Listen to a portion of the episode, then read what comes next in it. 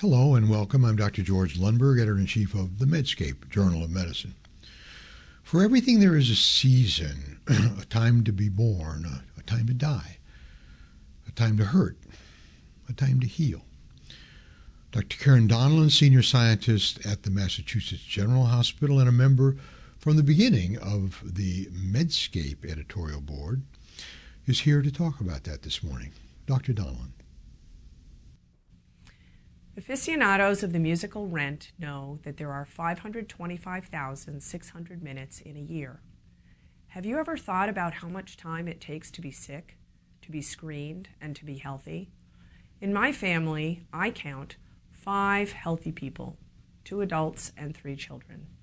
2,400 minutes for adult doctor visits and screening tests, 720 minutes on teeth, checkups, and braces 3,600 minutes for child doctor visits and tests, 7,200 minutes for an ER visit, surgery, hospitalization for one child, plus parent time, 2,200 minutes, 10% of the total, on administrative time, scheduling, bills, research, calls, insurance, and records.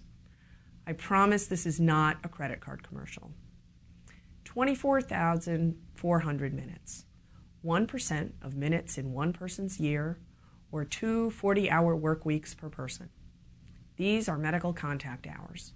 They exclude time for diet, exercise, preventive health measures, and times we should have gone to the doctor and didn't. Some worry about people who go to the doctor too much. Personally, I am more concerned about people who don't go to the doctor when they need to, or should, because of insurance or financial barriers. Since we know time is money, is it hard to imagine that people who don't have enough money also don't have enough time? Are we surprised when patients run out of patience? Doctors and nurses have been telling us for years now that they don't have enough time to spend with patients. Perhaps patients don't have enough time to spend with doctors. If we want to make the system better, we have to consider the obstacles to patient adherence to and acceptance of health guidelines. I would love to hear how you and your patients find time to heal. That's my opinion. I'm Dr. Karen Donelan, Senior Scientist in Health Policy at Massachusetts General Hospital.